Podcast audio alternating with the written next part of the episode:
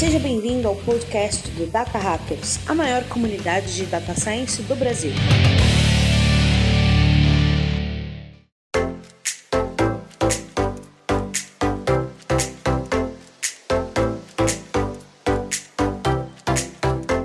Fala Data Hackers, sejam muito bem-vindos a mais um episódio do nosso podcast. Eu sou Paulo Vasconcelos e hoje, galera, o papo é sobre BI e Digital Analytics. Sim, nós iremos falar sobre o famigerado Business Intelligence, inteligência empresarial, inteligência de negócio, essa área que está aí há muitos e muitos anos no mercado de, de, tecnologia, no mercado de dados. E aqui nesse episódio a gente vai fazer, desde acompanhar o histórico dessa área que vem evoluindo em meio a Big Data, em meio a Data Science. Nós iremos falar tudo sobre isso e como uma das maiores empresas do mercado financeiro tem aplicado é, essas tecnologias, essas áreas no no seu dia a dia.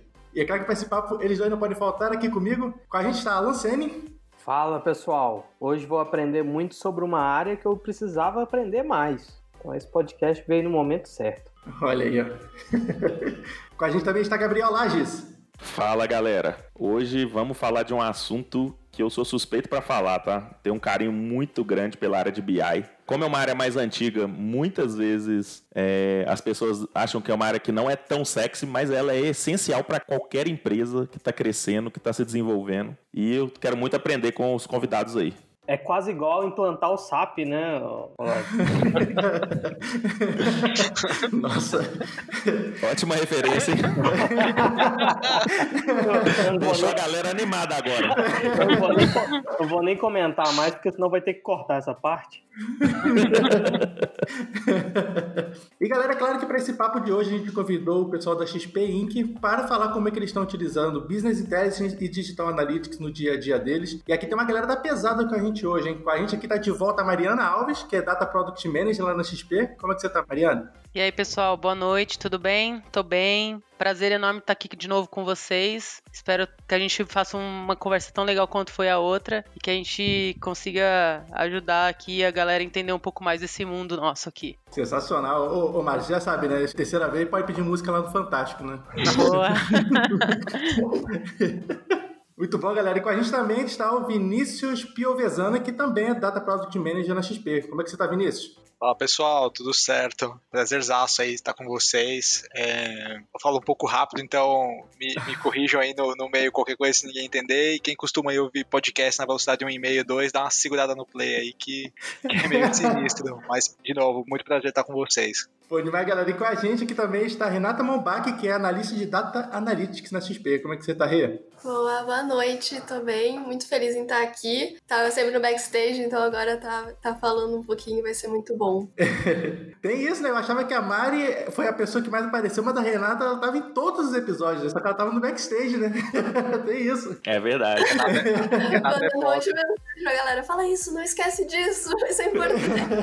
Ela foi essencial para todos, certeza, cara. Senão a gente teria esquecido de um monte de coisa importante que a gente falou. Muito bem, galera. E também com a gente aqui está o André Mendes, que é Lead Data Analytics na XP. Como é que você está, André? Fala aí, pessoal. Cara, tudo bem? E é com muito prazer aí que, que eu junto aí com, com o time Fera, que vem contribuindo muito lá no, na XP, nesse time de dados. E é um prazer imenso poder conversar com vocês aqui também. Obrigado pelo convite aí. Sensacional, pessoal. Lembrando que esse podcast é trazido por vocês pelo Data Hackers, a maior comunidade de data science do Brasil. Depois do episódio, dá um pulinho lá no datahackers.com.br para você conhecer um pouquinho mais sobre as formas que a gente contribui gratuitamente para a comunidade.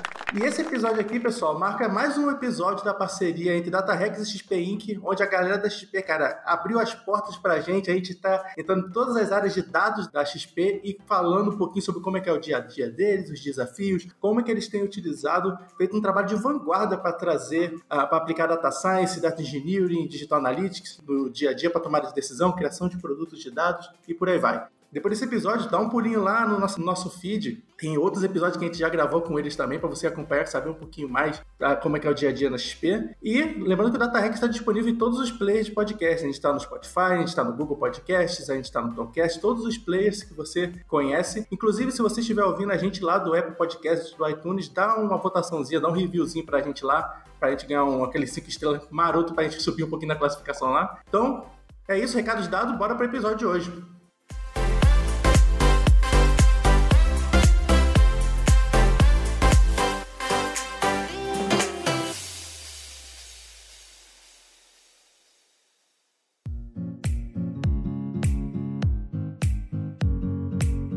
Galera, como é de praxe aqui nos nossos episódios, todo começo de episódio a gente geralmente dá uma definição, principalmente para galera que não conhece né, sobre, sobre a área, sobre o tema que a gente vai falar, para dar um overview para essas pessoas, para que eles possam ter um pouquinho mais de ambientação, de contexto sobre o que, que vai ser o nosso papo. E embora BI né, seja uma área, aí, já falando de uma área bem antiga, né, inteligência empresarial, inteligência de negócios, independente do nome, é uma área que está aí desde os anos 90, né, uma nomenclatura bem antiga, mas pode ter alguém que tem dúvida sobre o que, que é BI, e eu tenho certeza certeza que dos anos 90 para cá mudou muita coisa, né? Acho que o BI manteve muita coisa de lá, mas teve muitas mudanças com a chegada de Big Data, Data Science e, e por aí vai. Então, a primeira coisa que eu queria perguntar é para vocês, hoje, o que, que é BI? O que, que é o Business Intelligence? Quem quer começar aí? Vinícius! Vinícius! Olha aí, eu sabia que a Mari ia fazer isso, cara. Eu tava esperando, na verdade, a Mari fazer isso. Gente, eu acho que, assim, numa visão, nem uma visão by the book, assim, acho uma visão, né, do, do dia a dia mesmo, assim, né, de negócio. a área de business intelligence é uma área que, cara, visa fomentar aí a área de negócios, né, com dados, né. Imagina que você tem uma série de oportunidades com recursos, né, tanto humanos quanto de tempo, né.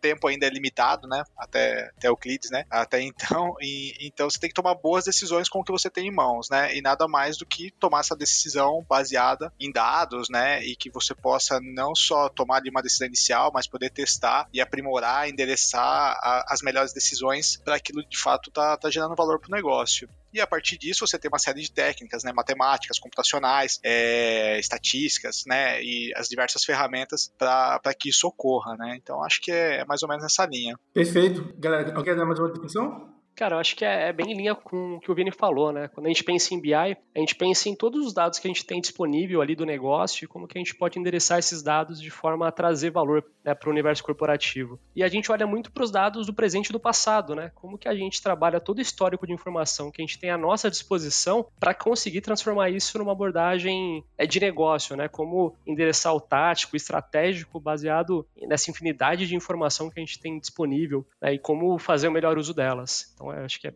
bastante linha com o que o Vini trouxe bem aí. Bacana. Até porque BI é, é um termo bem amplo também, né? Uma área bem, bem ampla, assim, de ter. abrange vários papéis, né? Porque gente, em BI a gente vai estar falando desde a parte mais ali da arquitetura, né? De, da modelagem dimensional, de você criar os cubos, de você criar ah, os, os DW, você modelar data mart, tabelas fato, e por aí vai, né? Mas é, e até a parte de criação de dashboard, geração de inteligência mesmo, né? Então acho que tudo isso está dentro daquele guarda-chuva que, que é o BI, né?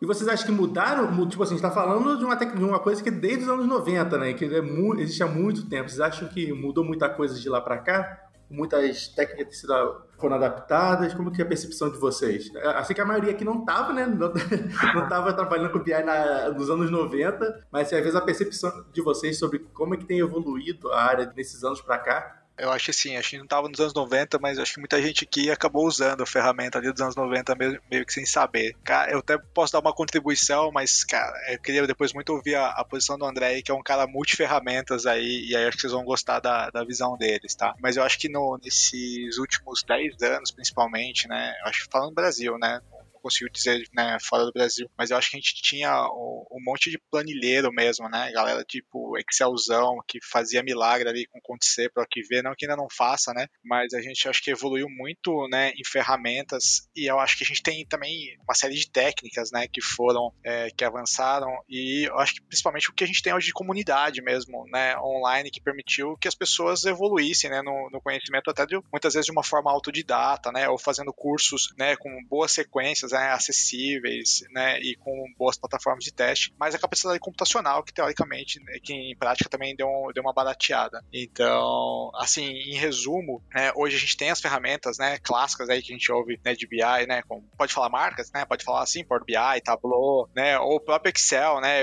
evoluiu, né, trazendo o que era do Power BI antigo na plataforma Excel, mas ainda continuou como Power Pivot, né, DAX, né, e tudo mais. É, mas ao mesmo tempo a estrutura de dados também é, evoluiu bastante, né? Como você mesmo disse, né? Os DWs, né? E, e os lakes e a forma de disseminar os dados, tá? Então, assim, eu falo que eu sou, eu fui um BI, né? Old school, né? De, cara, fazer, meu, é, importar tabela, tipo, fazer uns VBAzão bem loucos, assim, para fazer os dados se comportarem da forma adequada, assim, em tela. E hoje a gente pula algumas etapas aí com as ferramentas disponíveis, assim. Eu acho que isso é um ponto bem importante Eu acho que na linha do que o Vini colocou, inclusive, até a dificuldade com que a gente tinha no passado de conseguir trabalhar esse dado, a gente olhava com mais carinho para isso, né? Então a gente buscava ali formas de otimizar processo, como que a gente podia realmente fazer né, mais com menos, na linha do que o Vini trouxe hoje, como a gente tem muita facilidade em, em manusear, em modelar esse dado, é, às vezes a gente acaba descuidando um pouco disso, né? Então a gente se preocupa tanto em conseguir usar a informação, ter disponível a informação, que a gente não olha para o como. E aí acho que vem sendo trazido cada vez mais forte essa área de governança de dados que é justamente isso, né? Cara, como que eu consigo de fato voltar um passo atrás e organizar a casinha, né? Pô, como que eu consigo buscar boas práticas? Como que eu consigo usar da melhor forma possível as ferramentas que eu tenho de forma a trazer esse valor para o dado, né? Não simplesmente é plugar ali um monte de ferramental e trazer visualizações, mas pô, trazer inteligência, né? Usar e abusar das boas práticas de buscar otimização de recursos de fato para conseguir fazer com que esse processo, né, desde o mining do dado ali, desde a mineração do dado em si até a disponibilização em ferramentas de visualização, como que a gente traz esse processo de uma forma governada, né, e que a gente consiga, é, de fato, construir ali um, um, pipeline, uma boa modelagem de dados que fique né, para a história, que a gente não tenha que ficar revisitando isso né, e repensando muito a forma como a gente constrói esse modelo, uma vez que ele vai estar tá bem construído, né, as linhas vão estar tá todas fechadas ali. Uhum. É, o, o Andrezão, né, a gente se conhece há algum tempo, né, ele trabalhou não, não só na XP, mas em outra empresa também. Ele, é, ele é meio que um, que um mago aí, né, de fazer otimização de processos, né? E eu acho que aqui tem um ponto bem importante, né? O quanto, né, nessa, nessa nova sei lá, nessa nova geração né, de dados, é, de fato uh, a gente vai chegar do ponto A ao ponto B da melhor forma, né? Então, e é muito legal assim, né? A gente passa até às vezes por, por algumas modelagens mais complexas aqui e naturalmente assim na otimização dela passa aí pela mão pela mão do Andrezão, né? E aí fica fica esse ponto. Acho que é mais do que gerar os resultados, né? É como chegar até eles. E eu acho que é por isso também que hoje a gente vem compartimentando tanto, né, as áreas de dados, né? Então você vai ter, cara, engenharia de dados, arquitetura de sistemas, você vai ter o próprio, as, né, o pessoal de, de data analytics, né, ou, ou de BI mesmo que a gente chama, que é quem vai olhar, né, a entrega ali do dado na ponta. Dependendo do que você vai fazer, você vai dar uma, uma segmentada ali junto com o time de data science. Então você vai gerando essas camadas justamente para tentar garantir, né, também esse fluxo de dados, né, saudável, governado, de baixo custo, né, otimizado e tudo mais, né? Então tem mais do que o número em si, né? Cara, e, e, até nessa linha, assim, algo que eu acho que é sempre bom a gente trazer a reflexão é, é, do porquê mostrar aquele dado, né? Acho que tem que ter sentido quando você traz uma informação. Né? Não simplesmente trazer ela e falar, beleza, pluguei aqui, tá aparecendo um monte de gráfico, um monte de número, mas o que, que eu faço com isso? É, qual pergunta que eu quero responder? E eu acho que fazer esse, ter esse senso crítico é importante quando a gente está pensando em BI, né? Porque é justamente isso, como que a gente transforma dado em inteligência. Se a gente não tem uma pergunta, cara, aquilo é só mais um número exposto em tela. Então acho que trazer essa reflexão de sempre se criticar, né? Pô, será que eu preciso de tudo isso de informação? É qual é a informação que eu realmente quero demonstrar aqui? O que, que eu quero endereçar com esse dado? Então acho que é sempre algo produtivo a se pensar. Boa. Falaram muito bem. E olha só, vocês viram meio que nas entrelinhas que apareceu o VBA de novo aí nessa conversa? VBA não é verdade. VBA tá voltando, hein? Forte. Cara, não conseguindo matar Cobol, vai, vai matar o VBA, cara? Cara, Cobol não morre, não. Não morre, não. Cobol, PPT, VBA, cara, e Marimbo, Marimbo não, eu ia falar e Pernilongo, meu, tá certo.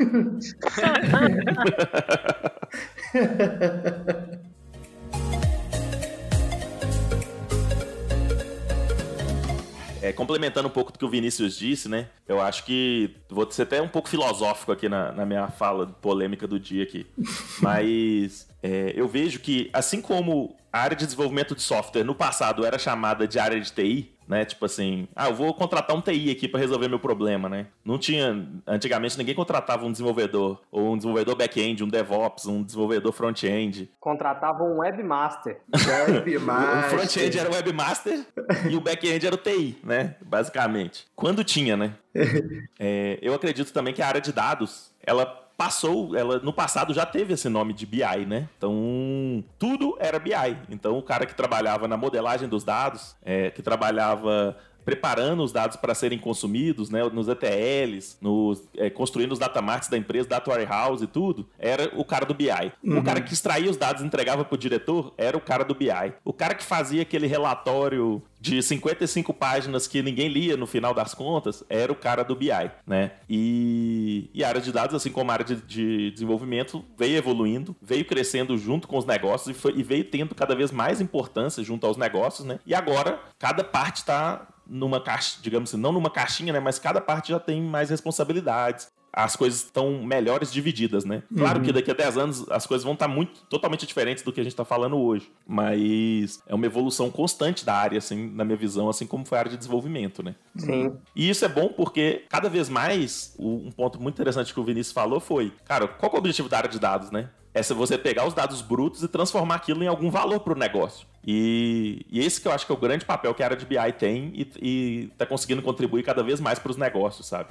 Isso aí, muito bom. E realmente essa extração de valor que dá a capacidade e a liberdade para as organizações começarem a não ter só generalistas tratando daquele assunto, mas fazer mais investimentos a ter pessoas cada vez especialistas naquele domínio para extrair cada vez mais valor. Né? Isso acontece recorrentemente em todas as linhas de conhecimentos que a gente vê que são aplicadas em negócio né, na história. Perfeito. E essa evolução que o BI, tanto o BI e desenvolvimento de software teve, é uma evolução que o próprio, a própria Data Science pode ter nos próximos anos, né? Data Science hoje pode ser o webmaster dos anos 2000 lá, cara. É, exatamente. Então, cada uma dessas áreas que hoje são especialidades na área de dados podem virar outras grandes áreas que vão ter generalistas uhum. e outros especialistas dentro dessa área. Né? Na área de engenharia, por exemplo, a gente já tem especialistas em infraestrutura, só em infraestrutura de engenharia uhum. de dados, outros só em pipelines, outros só em tempo real e assim vai. É verdade, isso também acontece muito porque a gente falou de evolução dos problemas de negócio, mas a tecnologia também muda, né? Então, conforme você vai usando as tecnologias para poder conseguir fazer essas respostas das perguntas ali de negócio, a gente também, em alguns casos, precisa ter uma especialização um pouco mais né, focada ali para conseguir escalar, para conseguir pensar em, em valor no final ali, né? E até um ponto que é, é bem bacana de pensar também é que quando a gente olha para esse para essa pessoa de dados, né, para esse profissional da área de dados, é que existem alguns skills que eles são complementares, né? Então, quando a gente fala em data science, em data analytics, em data engineer, a gente está falando de skills que o profissional tem que ter. Né? O cara tem que saber construir algum modelo matemático, algum modelo preditivo, prescritivo ali, talvez, né, dependendo do que ele vai fazer. É, tem que saber construir um pipeline de dados, tem que saber como ele modela esse dado. Então, acho que acaba sendo é, alguns skills é, que se fazem importante no dia a dia. Então, você tem aquela pessoa que é extremamente especialista, mas mesmo entre aqueles que vão acabar atuando em áreas diferentes, como Data Analytics em relação ao Data Science, por exemplo, é, essas pessoas ainda vão ter alguns skills que se complementam, né? E isso traz uma qualidade a mais ali na, quando a gente pensa na entrega de inteligência que a gente faz na ponta. E eu acho legal, até pegando esse gancho que é uma coisa que eu acho que a gente está fazendo muito na XP e até o que a gente vê como futuro, mas, mas é interessante trazer também o quanto essa mudança, né? E, e eu acho que a XP foi muito forte, era Business Intelligence, virou Business Analytics, daí tinha uma área de Digital Analytics, daí juntou para uma área de Data Analytics, então o quanto é dados, né? Então, como que, e daí voltando ao que a gente já falou, é como a gente traz inteligência, né? Como que a gente usa esse dado virar uma informação e que isso tenha um CTA, alguma ação para a gente tomar a partir do que a gente está vendo. E, e, esse complemento, né? Então, agora a gente tem os skills principais que não adianta mais eu só saber de business intelligence, não adianta mais eu só saber de ROA, de churn, eu preciso também saber de digital, porque o mundo é digital, então eu também preciso entender um pouco de navegação, de sessão, de o que é um usuário, como isso se complementa e daí também pegando muito gancho do André,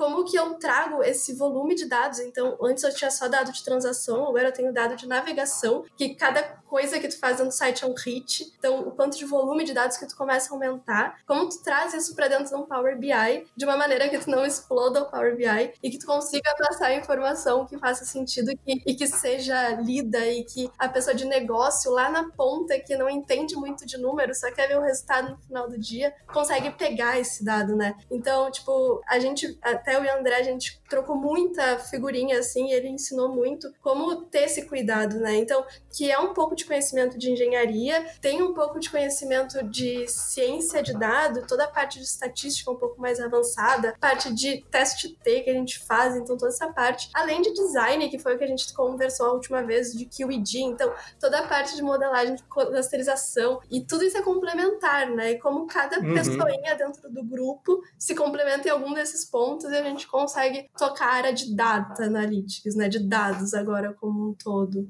Deixa eu só fazer um comentário aqui. Ô, Renato, se eu soubesse que você ia contribuir tanto, a gente tinha forçado você a participar de todos os episódios. Olha aí, meu amigo. Isso é o que eu escrevi, Adriana. Ficava assim, ah, isso.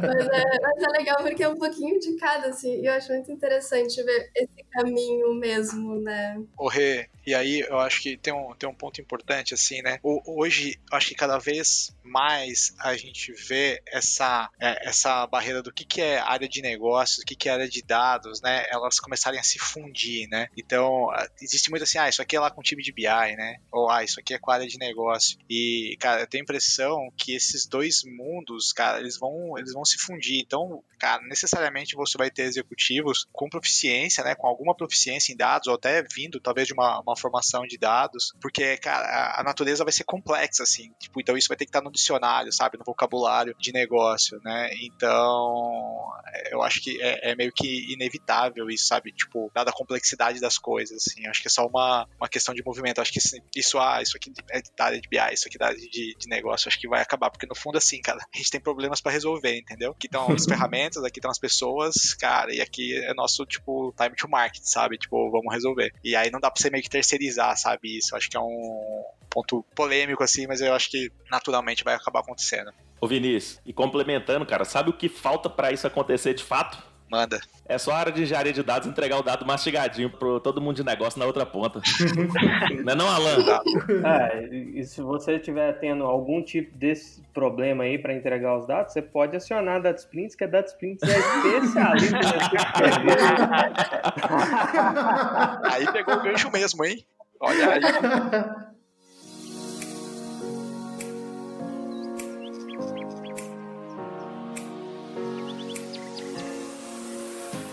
Mas eu acho que é, assim, mais brincadeiras à parte, eu acho que é cada vez mais a gente vai ver essa intersecção, assim, cara, de verdade. É, é uma aposta, pelo menos, que eu tenho, assim, cara. A gente até conversa aqui, eu tenho algumas conversas, inclusive, com a Renata, assim, sobre isso há um tempo, tipo, cara, eu acho que vai ser muito natural, assim. Quem sabe no, no futuro próximo a gente faz um, um próximo falando sobre o que aconteceu com essa fusão. Acho que vai ser legal. Eu acho que a gente até já vê esse movimento, né? Então, hoje, mesmo dentro da XP, a gente vê várias áreas de negócio que já tem pessoas que são super proficientes em dados, que questionam, que sabem usar, que né, conseguem fazer algumas análises ali, que querem, enfim. Então, acho que isso é realmente um, uma tendência. É, eu acho que esses dois pontos. Eu ia falar, na verdade, um pouco antes de engenharia, que eu acho muito interessante, e até, Maria, eu ia, eu ia te puxar, que o quanto, também, quando a gente fala dessas duas áreas, né, de quem veio do digital e quem veio de BI, e como tá se misturando, o quanto tem coisas muito parecidas, que é análise de dados, mas tem coisas muito diferentes, tipo engenharia, né. No digital, a gente não tinha necessariamente uma área de engenharia que coletava os dados, era muito a gente. Então, até essa questão de skills, a gente fazia um mapa de métricas para entender onde que o dado estava, como que a gente queria o dado para a gente coletar o dado. Então, tinha um, um, um, racional, assim, de, do caminho do dado que, que é muito interessante, que quando entrou em engenharia, eu tava assim, como que eu peço para engenharia se eu já pego dado com, com GTM, tipo, do Google? E, e, foi muito interessante essa mudança. Mas isso era só um parêntese. De negócios, eu vejo muito até o quanto a gente tá muito empoderando a área de negócio a aprender sobre dados, né? Então, que a Mari falou, tem a proficiência, tem gente que já sabe, mas hoje mesmo eu escrevi uma pauta lá de dados para o time de PR, que são só jornalistas e como eles precisam saber também de dados para conseguir emplacar uma pauta. Então, como, tipo, o dado dentro, pelo menos da XP, ele está sendo difundido, assim, em, em, todas as áreas no seu nível, assim, para para conseguir, então, tipo, de fato, é o que a gente fala, até a gente falou em um outro podcast, tipo, do data citizen, né? É, tipo, todos serem cidadão dado, tipo, ter o dado para si, conseguir tirar uma análise, ver um relatório e, e, e ser um pouco mais self-service, né? Então é interessante também esses caminhos, assim.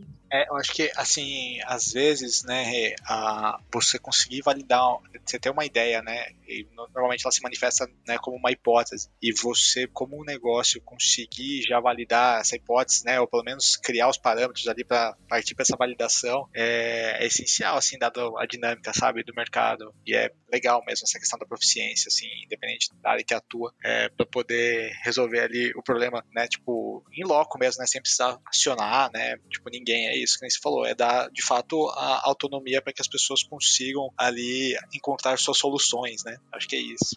Exato. Uma coisa também que, que me veio à cabeça aqui é que eu acho que no futuro a área de dados, assim, hoje a gente ainda né, acaba entregando a, as informações, os, os, relatórios mais descritivos ali e tal. Com essa evolução, as áreas vão ficar autônomas para fazer isso e a área de dados, de fato, ela vai trabalhar em, em coisas mais robustas, em produtos de dados maiores, né? Então, sei lá, modelos de recomendação, modelos que vão predizer alguma coisa ali que, que não é possível só fazer ali com uma análise mais simples, né? Então eu vejo muito essa evolução que aí entra muito da, da frente ali de data de data analytics como um todo, mas também data science junto ali, né? Então é eu, eu vejo muito nesse sentido o futuro e como que vai caminhando por essas separações e as pessoas cada vez mais autônomas para análises mais pontuais e o time de dados apoiando em coisas mais maiores e mais é, de maior valor ali pro, pro negócio, né? E aí até quando a gente pensa em democratizar o dado, né? Acho que um dos maiores desafios é como que a gente garante que todo mundo fala a mesma língua, né? Então acho que entra muito governança, porque a origem tem que estar muito explícita para que quando a gente trabalha ali métricas comuns,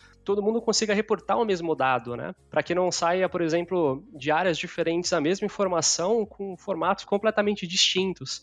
Então, é sempre bom quando a gente pensa ali em estruturar uma área de BI, né, uma área de dados, como que a gente monta o baseline de uma forma que seja muito explícita e muito fácil das pessoas conseguirem evoluir suas análises com a confiança de que está todo mundo consumindo a mesma informação, né, as mesmas origens ponto super pertinente, Andrezão. Cara, eu acho que esse, esse pipe, assim, né, cara? Que a gente acaba falando que do pipe é, tipo, simplesmente ir lá pegar na fonte e colocar ele, né, disponibilizar ele na primeira camada ali de dados, né, seja um de dados, seja um lake. Mas no fundo, cara, eu concordo contigo, assim, cara, até KPIs e nem e até os que não são K, né, dos, dos indicadores, né, é, cara, conseguir ter uma governança para que chegue na ponta, né, cara, as regras de negócio, é, cara, de forma, de forma homogênea, né, eu acho que isso, cara, às vezes a gente acaba nem olhando, né, não, a gente olha, né, em cada BI como, né, como report e o valor disso talvez seja até maior, assim, cara, garantir consistência é um negócio tenso e intenso, cara, concordo muito contigo. Uhum. É, e é, é legal, tipo, que além de ser ser confiável, né? Que é, é o mínimo que a gente espera que o dado seja confiável, que a gente, todo mundo leia o mesmo número, né? Mas até a facilidade de pegar o dado, que também é um ponto que a gente discute muito, assim. A gente quer democratizar o dado dentro da empresa, a gente quer que todos tenham acesso a dados, mas, tipo, a gente entende que nem todo mundo tá afim de fazer uma query, ninguém quer fazer um, um select lá para pegar o dado. E, e a gente, além de trazer o dado confiável, tipo, como deixar isso disponível de uma forma que a pessoa use do jeito que ela se sente confortável. Então, é no Excel para baixar e fazer uma análise na, numa tabela, sei lá, numa tabela dinâmica, tudo bem. É botar num PowerPoint, tudo bem. É, é ele só a gente conseguir manter com que aquele KPI que a gente está olhando seja olhado por todos e, e, que se queira fazer uma análise mais aprofundada. A gente também está disponível e a gente libera o espaço para fazer, mas não precisa, tipo, mudar de profissão, sabe? Eu, eu sou designer, agora eu quero virar, quero pegar um dado, vou ter que fazer um SQL lá. Tipo, não, calma, sabe? Não precisa. É isso aí, Rê. E assim, falando muito de democratização, quando a gente vai falando desses pontos, né? Tem uma definição bem legal, que eu já, já falei disso em outros episódios aqui do podcast, é que são os três As da democratização de dados, né? É deixar os dados auditáveis, ou seja, eles têm que ser confiáveis, igual você falou aí. É, a pessoa, uma pessoa da área A não pode ver um dado de uma maneira diferente da pessoa da área B. Os dados têm que ser acessíveis, então ter a estarem facilmente acessíveis para as pessoas, né? É, nem todo mundo vai querer aprender SQL e tudo mais, e nem precisa, talvez, né? Tipo, tem, hoje tem formas de gente entregar dados para as pessoas de uma forma muito mais confiável que ela vai usar no dia a dia. Às vezes, um diretor da empresa, ele pode ver o dado no celular ali, num, com alguns cliques, uma coisa já consolidada para ele. E enquanto uma pessoa que precisa fazer uma análise mais complexa, cruzar informações e tudo, vai ver no Excel, ele vai preferir ver num, numa planilha, numa ferramenta de BI. E o último A, que é, são os dados serem acionáveis, né? Que é as pessoas conseguirem fazer ações é, concretas para o negócio com base naquelas informações. E aí que a gente consegue fechar o ciclo aí da democratização, cumprindo esses três pontos, para realmente a área de dados conseguir ser mais estratégica para a empresa, né? Para ela não ser só a, empresa, a área que faz o data delivery, que faz a entrega da informação, mas também ser uma área que gera insights, que descobre coisas antes das outras áreas, né? Boa.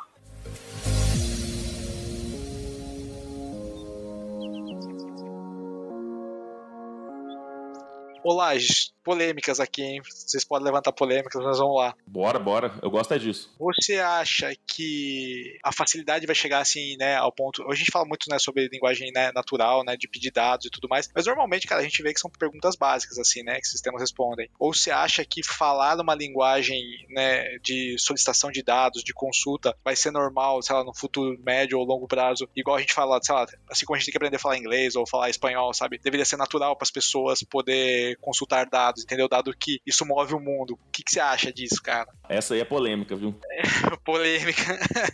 assim, tem várias iniciativas dessas, né? de, tipo, em vez de você ficar explorando os dados, cruzando os dados, você fazer uma pergunta e o sistema te devolver a informação, né?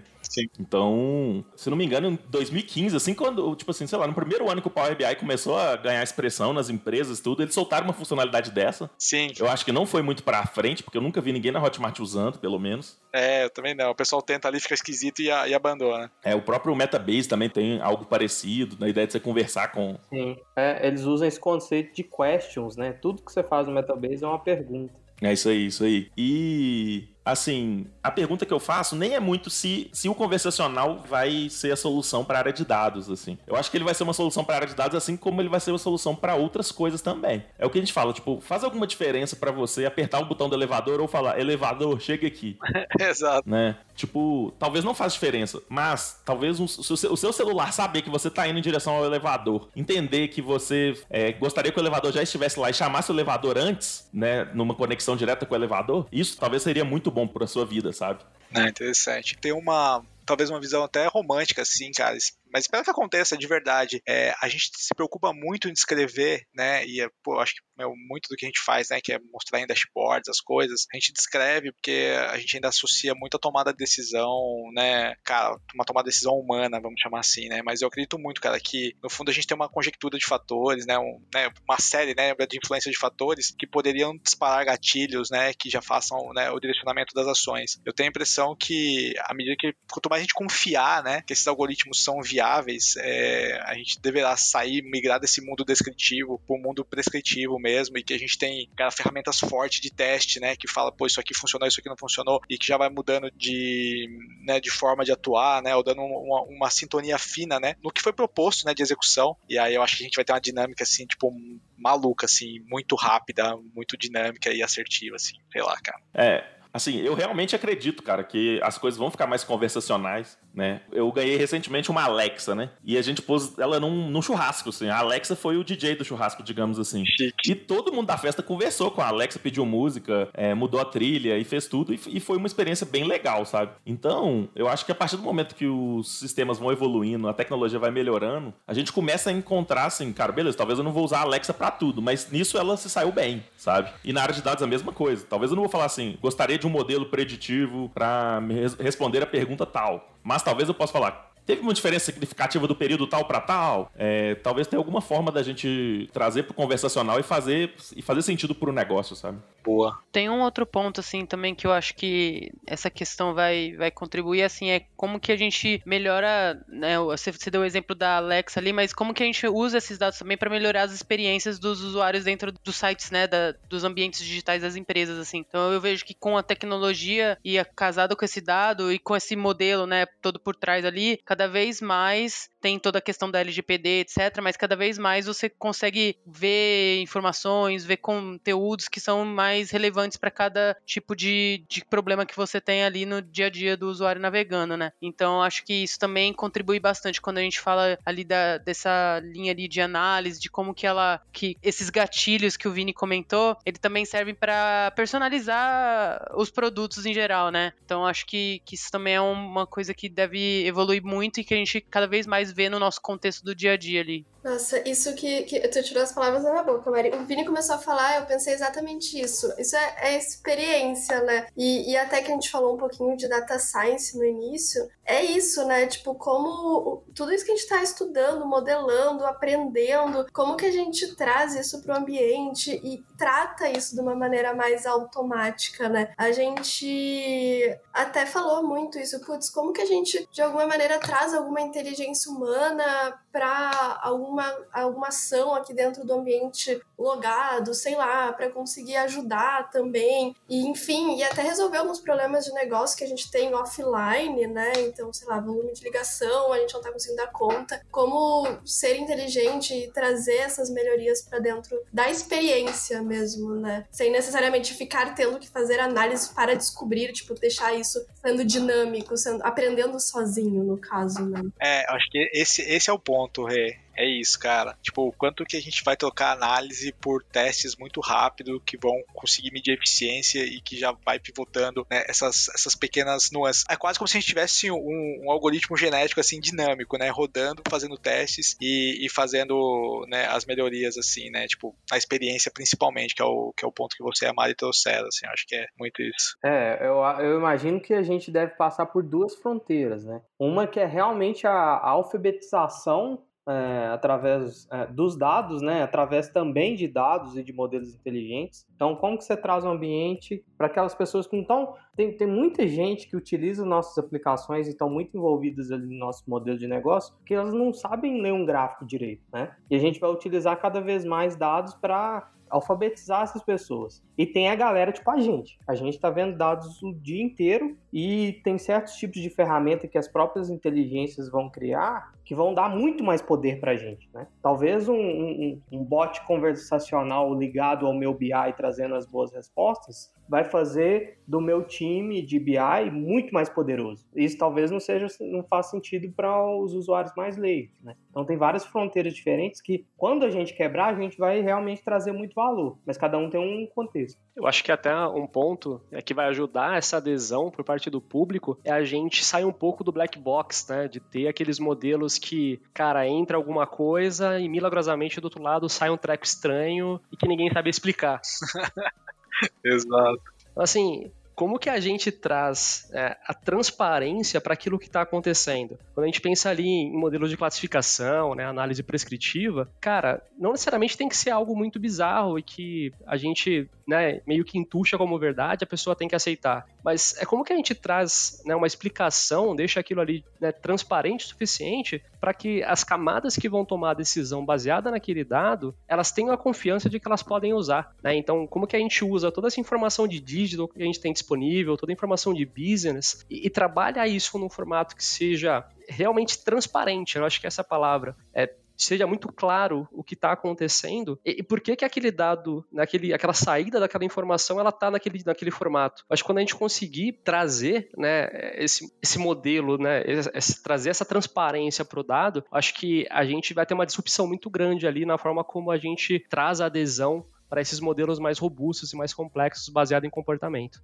E eu acho que você ainda gera até uma confiança, cara, quando você sai do black box, entendeu? Tipo, se você não consegue, cara, minimamente contar o que tá rolando ali, né? Cara, tá esquisito, né? Eu acho que faz, faz total sentido, assim, isso que você traz, cara. E de verdade, cara, acho que tem muita coisa, assim, que, cara, bons algoritmos, assim, cara, descritivos, né? Mas que necessariamente vão usar uma capacidade computacional alta, né? Porque, cara, as interações são, são altas. Mas, cara, que a complexidade tá muito mais no volume de interações do que na complexidade, cara, do dado em si da modelagem, é, pô, podem resolver grandes coisas, cara. Até falo um pouco até da nossa experiência, em coisas que a gente já viveu juntos, assim, cara. De, tipo, de problemas complexos, cara, que no fundo eram de interações, né, volumosas, mas que, pô, na ponta refletiu coisas importantes, assim. Então, acho que é isso, cara. Exato. E é engraçado que a gente vê uma movimentação, assim, do, do mundo de dados meio que convergendo com, com a forma como que a engenharia de software, na arquitetura de software, ela está sendo trabalhada. Então, você tem ali, por exemplo, na arquitetura, um esforço muito grande em se fazer o uso de microserviços ou de aplicações orientadas a serviços, onde a gente constrói módulos e eles são reaproveitados por diferentes interfaces. Eu acho que dados não vai ser diferente, né? Às vezes, pequenas soluções é quando compostas ali em conjunto respondem a grandes perguntas. Eu acho que essa é uma linha que está indo muito em.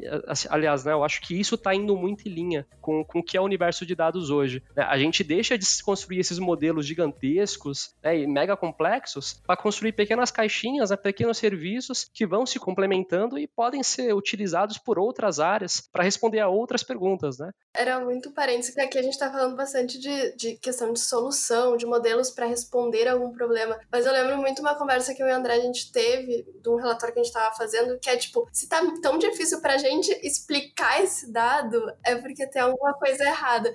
Então eu queria mais também trazer esse outro lado. A gente está falando muito dessa questão de como a modelagem foi feita para responder uma coisa e, e, tomar uma ação em cima disso, mas como também pro outro lado, né? Se a gente começa a botar tanta regra e tanta coisa naquele dado para conseguir chegar. Tipo, às vezes o simples é melhor, assim, não. Vamos tentar trabalhar de maneira mais simples, conseguir. Se a gente consegue explicar esse dado, já ajuda. Se começa a ficar muito complexo, tem que trazer muita premissa, talvez, tipo, opa, a gente esteja também dificultando mais do que é o necessário para esse momento. E vamos dando um passo de cada vez, né? Então, também, trabalhando pequenininho, ah, vamos pegar esse dado, vamos fazer as pessoas entenderem. Agora eu já conheço esse número, já faz sentido para mim, então tá. Agora vamos dar uma melhoradinha nele, dar mais um passinho. E, e eu achei, achei interessante também olhar para esse lado da gente que tá passando a informação, né? Que tá montando, do, no, do nosso caso, que monta desde o SQL, desde lá do dado, escreve ele para mostrar para alguém, né? Então, se isso é muito difícil para nós, imagina para quem não, não tem esse conhecimento, né? Da onde vem a informação. Então, acho que é um outro ponto, assim.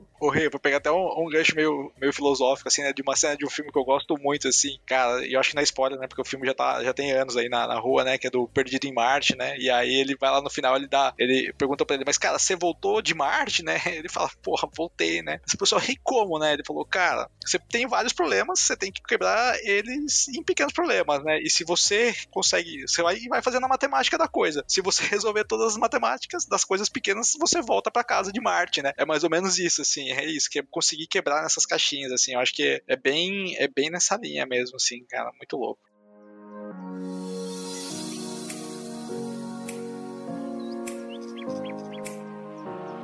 Pessoal, então vamos. Acho que o pessoal do, do podcast está até viajando junto com a gente aí. Mas do lado prático, acho que a XP é um, é um bom exemplo assim, de uma empresa que, tá, que já passou por vários estágios de maturidade e que está com uma visão realmente disruptiva do futuro. Como que era a XP no passado? Como que a XP está hoje? E como que são os planos para vocês de longo prazo, vendo a área de dados e o business intelligence como área core do negócio de vocês? Posso falar um pouco assim? Acho que sim, Maria. É isso que eu ia te falar. Acho que é a Maria. eu sou o dinossaurinho, a pessoa mais velha de dados dessa sala aqui, dentro da XP. A XP, a área de dados é uma área super nova, né? Então eu tô há dois anos na XP e, e ela nasceu muito das necessidades de negócio, né? Então eu comecei ali no marketing porque a gente tinha uma, uma ideia ali de, de precisar entender um pouco melhor é, o resultado base no marketing e é o dado digital ali que a gente comentou um pouco. Então a gente estruturou tudo isso. Então eu vejo que antigamente a gente tinha muito esses silos, né? Então cada área de negócio é, tinha uma necessidade de entender algum, algum problema e tentava se pautar com dados e era construído ali um silo. E aí o que a gente, como a gente está construído hoje, como a gente está organizado. E aí a gente entende que para a gente ganhar escala e, e, ter essa questão toda que todo mundo já comentou aqui de governança, de escala, de democratização, a gente precisava centralizar algumas coisas e ter um, uma área robusta né, que vai atender todas as áreas de negócio de uma forma escalável. Então a gente criou, é, né, no começo do ano a gente fez uma virada de, de ter uma área realmente de dados, onde existe um time de engenharia, é, existe um time de data analytics, entendendo os problemas de negócio, existe um time de data science que vai ajudar a criar esses modelos mais avançados, etc. Existe todo um arsenal em volta ali que é a gente chama de plataformas que são áreas como de governança, de tecnologia que ajuda a gente a construir produtos mais robustos com interfaces, etc. É, enfim, data transformation, que ajuda a gente nessas, nessas questões culturais de dentro da empresa, como a gente fomenta o dado ali dentro da empresa. Enfim, então eu vejo que essa é a área que a gente tem hoje e o foco, no, nosso foco no final do dia é como a gente usa os dados para melhorar o nosso negócio e melhorar a experiência do nosso cliente. E aí a gente vai construindo isso com base nessas necessidades de negócio, dividido ali em problemas de negócio negócios, etc. Então, e, e onde que a gente quer chegar, né? Acho que a gente quer ser referência mundial em dados. A gente quer construir produtos robustos de dados que vão ajudar a, as áreas a desenvolver os negócios e os clientes ter as melhores experiências né, dentro dos nossos ambientes. Então, de uma forma bem é, macro e resumida, assim, acho que é, é muito disso, né? Como a gente é, começou lá atrás em silos, agora a gente está criando uma estrutura robusta, com uma infraestrutura um pouco mais governada, para a gente chegar no, numa ambição maior de resolver muitos dos nossos super problemas ali, com, problemas complexos com esses dados, né? Fiquem à vontade para me complementar. Acho que é, é, é um pouco dessa visão que eu tenho e é assim que a gente está se desenvolvendo aqui dentro, né? Nossa, Mário, acho que é isso mesmo. Cara, eu faço amanhã um ano, né, de, de XP, mas eu acho que o, o, grande ganho aí desse ano, assim, reforçando o que você trouxe, é, é, de fato a gente colocar todo mundo junto, assim, né? Eu acho que é isso, a gente tinha esses silos mesmo, é, e eu acho que, cara, esse é o caminho, assim. Quando a gente juntou, até esses compartimentos que a gente comentou, né, no começo da conversa, é, atuar de forma integrada, acho que, assim, a formação dos núcleos, do, dos chapters, né, tem essas, tem a vertical e horizontal, né, vertical de negócio, horizontal técnica, né, pautando, é, auxiliado ainda pelas plataformas para garantir governança, acho que a gente está no, no caminho certo, assim, né, tipo, muita coisa a ser feita, né, mas eu acho que a gente é, passou por um processo bem importante nessa, nessa junção, assim, acho que foi, foi bem assertivo esse movimento. Legal, galera. E como é que vocês veem a, a própria área de BI daqui a alguns anos? Tipo assim, a gente já comentou aqui no papo, né, como é que diferentes formas, diferentes evoluções vêm surgindo, né, de BI, como é uma área mais ampla, assim, e tem tido especialidades dentro dessa área mais ampla, né? tipo, pessoal voltado para arquitetura, alguém voltado mais para a parte de modelagem dimensional e por aí vai. Assim, como é que é a visão de vocês, assim, o que, que você acha que vai ser BI no, no, nos próximos anos? Vai ser algo mais próximo de, não sei, às vezes tá um, ser um time mais próximo de engenharia, ou às vezes um time que vai ter uma independência diferente, vai ter um papel diferente, como que é? Cara, eu acho que até a Mari até trouxe, acho que essa visão, né, que é a visão de, de produto de dados, né, é, talvez até expandida com a questão de produto de negócio, né. Eu acho que naturalmente a gente já, já é assim, mas eu acho que inclusive é, as coisas cada vez mais complexas, né? É, assim, para cada problema de negócio, né, naturalmente você vai ter, cara, pessoas, né, da área de dados em geral, né, dependendo do que for necessário, né, na solução daquele problema, é, para poder resolvê-lo. Assim, não, não, vejo um problema uh, de negócio que não vai passar por minimamente por uma validação, né, que já é feito hoje, ou pelo, pelo menos por um descritivo, né, que a gente aponta aí onde tá, onde pode ter algum problema, mas também, cara, por um direcionamento para encontrar os gatilhos, para poder fazer uma integração, cara, com CRM, com tecnologia, com, com marketing, né, para fomentar alguma, alguma campanha, algum direcionamento e que, cara, necessariamente, né, dado né, a XP cresce muito, né, é, a gente precisa de soluções em escala, né. Então, talvez, né, cada vez mais, né, na, no fundo essa é a minha aposta, a gente vai ver uh, o resultado das áreas de dados não só plotado, né, em dashboards, mas sim como input, né, para uma série de ferramentas poder direcionar a experiência do cliente, tá? Talvez a gente nem veja, né, ele vai estar tá rodando no, no backstage, né, e ficarei muito feliz com isso, inclusive, sabe? Então, eu acho que esse ponto, assim. Então, essa integração, né, de, de dados, CRM, né, tecnologia e marketing como um todo, né, mais do que, né, comunicação, né, mas o marketing estratégico também, é, cara, é natural, assim. Tem que, tem que, tem que acontecer, né. E aí eu acho que pensando no profissional de dado, né, a gente vai começar a ver muito menos essas barreiras que a gente tem hoje quando a gente pensa em responsabilidades, né? Pô, isso daqui cabe ao engenheiro de dado, aquilo ali cabe ao analista, ou aquilo ao cara de data science. A gente passa a ver pessoas sendo formadas, né, até trazendo o que já foi dito, é, com esses skills complementares. Então, você vai ter especialistas que são, cara, muito bons em modelos de classificação, muito bons em construir ali um pipeline do, do modelo de dados, né, como que esse dado é ingerido, como ele fica disponibilizado para os times trabalharem, mas você passa a ter um profissional que ele acaba tendo um pouco de cada área, né? Ele é, é um profissional complementar e com essa visão de digital que a Rê também trouxe, né, cara? É um profissional que ele entende a, a como que o negócio se conversa com o dado e como que ele consegue se utilizar daquela informação para trazer as soluções aí para as áreas de negócio. Muito legal. Eu quando eu vejo é, tipo assim, o papel de, principalmente de, dos profissionais, né, tipo analista de BI, analista de dados assim, eu tenho uma visão parecida com uma com uma mulher chamada Cassie Korzikov, acho que é o nome dela. Ela é da, do Google, né? Ela é Head de Decision Intelligence do Google. E ela fala um negócio que eu acho muito maneiro, que ela fala assim, para analistas de dados e aí, analistas de BI, por exemplo, serem mais serem melhores, melhores profissionais, eles precisam ter muita independência e agilidade. Tipo, tu, quando você está falando de uma análise, você quer ser é, ter agilidade, você quer ser produtivo, né? E ela fala, vocês mencionaram até um negócio legal que foi a questão do de uso de inteligência artificial, né, de técnicas de NLP, e ela menciona isso nessa parte de agilidade. Ela fala assim, por exemplo, um analista de, um analista de dados às vezes não precisa saber é, tudo sobre AI, mas às vezes ele saber como usar o básico de AI para fazer uma análise de sentimento, para trazer uma visualização no dashboard, no, no relatório que eles vão fazer, às vezes vai ser muito útil para ele fazer uma análise muito mais rápida. Então, acho que, é, além disso que vocês falaram, acho que no futuro vejo muito surgindo ferramentas que vai facilitar o trabalho dessas pessoas, sabe? Talvez uma parte de democratizar um pouquinho mais AI, ou até questão de dependência dos times mesmo, né? Você não ter gatekeepers ali no seu time para você fazer algo. Por exemplo, ah, será que ao invés de eu ter que passar por um time de engenharia para ele criar uma nova tabela, fato, para ele criar um datamart para mim, não seria interessante educar os meus próprios analistas para que eles possam criar seus próprios datasets, seus próprios datamart para que eles possam gerar análise de forma mais rápida? É uma coisa que eu tenho em mente, assim, quando, quando eu penso no, futuro dessa, desse tipo de profissional.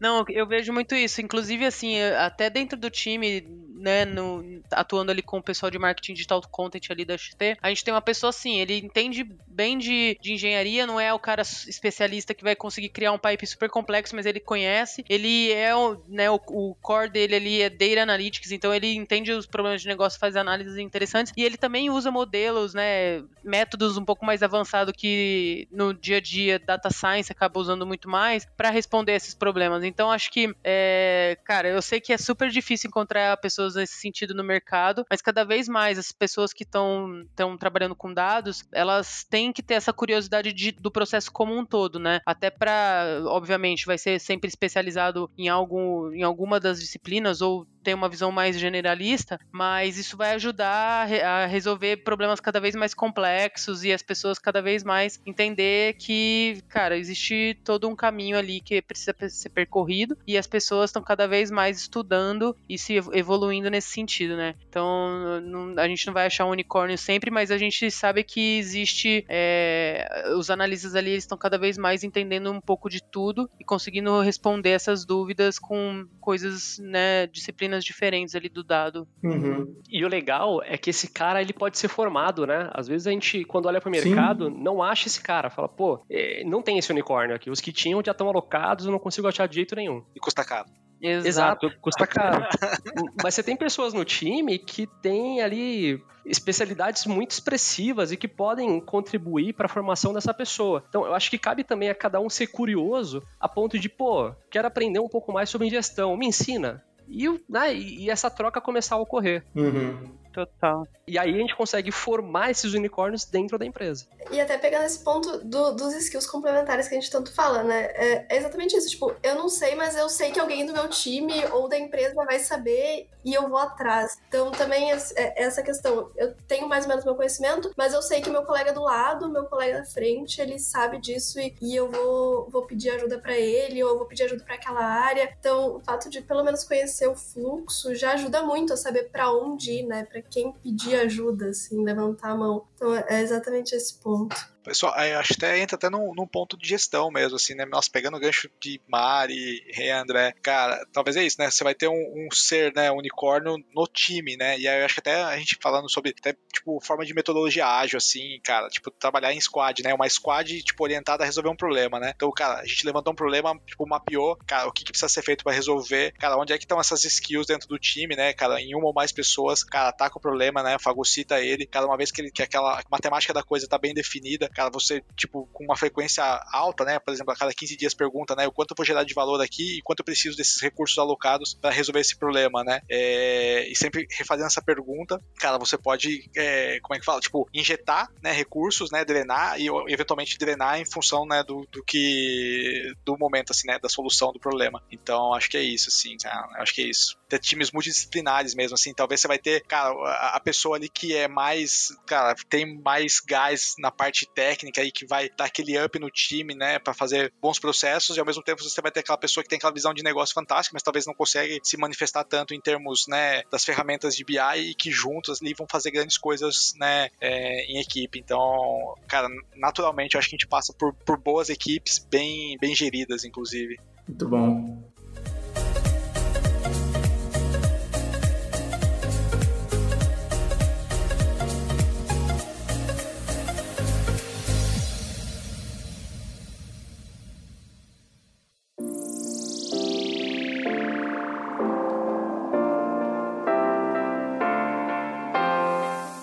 Galera. O episódio de hoje vai ficando por aqui. Mais um episódio que feito em parceria com a galera da XP Inc., que, cara, sempre está aqui compartilhando conteúdo sobre como que eles vêm atuando com Data Science, com BI, com Data Engineering, com todas as, vertentes da, da área de dados dentro da XP Inc. Então eu queria agradecer muito a presença dessa galera aqui que veio participar desse papo hoje com a gente. Primeiro eu quero agradecer o Vinícius, valeu demais pela sua presença, Vinícius. Pô, pessoal, obrigado, adorei o convite. Meu, obrigado mesmo. Espero ter ajudado aí um pouquinho. Tá sensacional. Rê, muito obrigado por ter participado ativamente desse episódio com a gente hoje. Apareça mais vezes aqui. Obrigada, obrigada. Foi muito bom, muito legal. Espero também que nem o Vini, que a gente tenha posto aí uma sementinha da, da área de dados na cabeça da galera. Sensacional. E Andrezal, também muito obrigado pela sua presença, cara. Total. Cara, depois de causar tanto no começo, né? Pô. Não, cara, sensacional, assim, de verdade foi muito massa poder puxar esses, esses, essas pautas, tudo aquilo que foi conversado, e, e, é isso, né? Espero que, que role aí alguns insights pra galera, que isso realmente motive o pessoal a ficar curioso, querer aprender, querer fazer mais aí. Muito bom, e também, Mari, muito obrigado pela sua presença aqui no nosso episódio também, sobre aí que a gente tem umas vaguinhas aí pra galera que quer fazer parte desse time da XP, quer trabalhar com vocês aí, né? Fala um pouquinho mais pra gente sobre as oportunidades que tem aí na XP. Obrigado pela, por me convidar de novo aqui. É, de fato, a gente tem uma vaga aqui que é Data Analytics, né? A gente, como a gente explicou um pouco, a gente tem essas divisões de engenharia, data science, a gente tem uma vaga aberta de, de Data Analytics. É, depois a gente coloca o link aqui para vocês se inscreverem. E, e assim, a XP é para todo mundo, tá? Então a gente quer trazer cada vez mais mulheres, cada vez mais diversidades. Então não as coisas que a gente falou aqui um pouco parecem um pouco complexas do, no dia a dia, mas não são, tá? Acho que é para todo mundo. Acho que todo mundo pode se, se candidatar entender ali o que, que é preciso e, e trazer gente boa que tem vontade de sonho grande, vontade de construir essa área com a gente, tá? Então eu mandei o link, depois a gente coloca na descrição descrição aqui do, do podcast também. Não sei se pode, mas enfim. Não, muito bom. Não pode! Depois então você corta essa parte e fala assim: ah, procura lá no Greenhouse XP, pronto, sei lá. Não, pode sim, tem como colocar. Vai ter, o link da, da vaga vai estar tanto na descrição desse episódio aqui, vai estar no nosso post do Medium, onde vai ter mais informações sobre o que a gente falou durante o papo aqui. E é isso, recados dados. Agradecer você pela sua participação. Muito obrigado. Agora que acabou o episódio, dá um pulinho lá no dataregras.com.br, dá uma olhada nos outros episódios que a, gente, que a gente já criou aqui. Segue a gente no Spotify, no Google Podcast, no iTunes, onde quer que você ouça o podcast do Data Hackers, que esse aqui é apenas alguns dos episódios que a gente vai fazer com a, X, com a XPI, que tem muito mais pela frente ainda, que a gente vai trazer nos próximos meses para você. E é isso. Muito obrigado pela sua participação, obrigado pela sua presença e a gente se vê no próximo episódio. Valeu!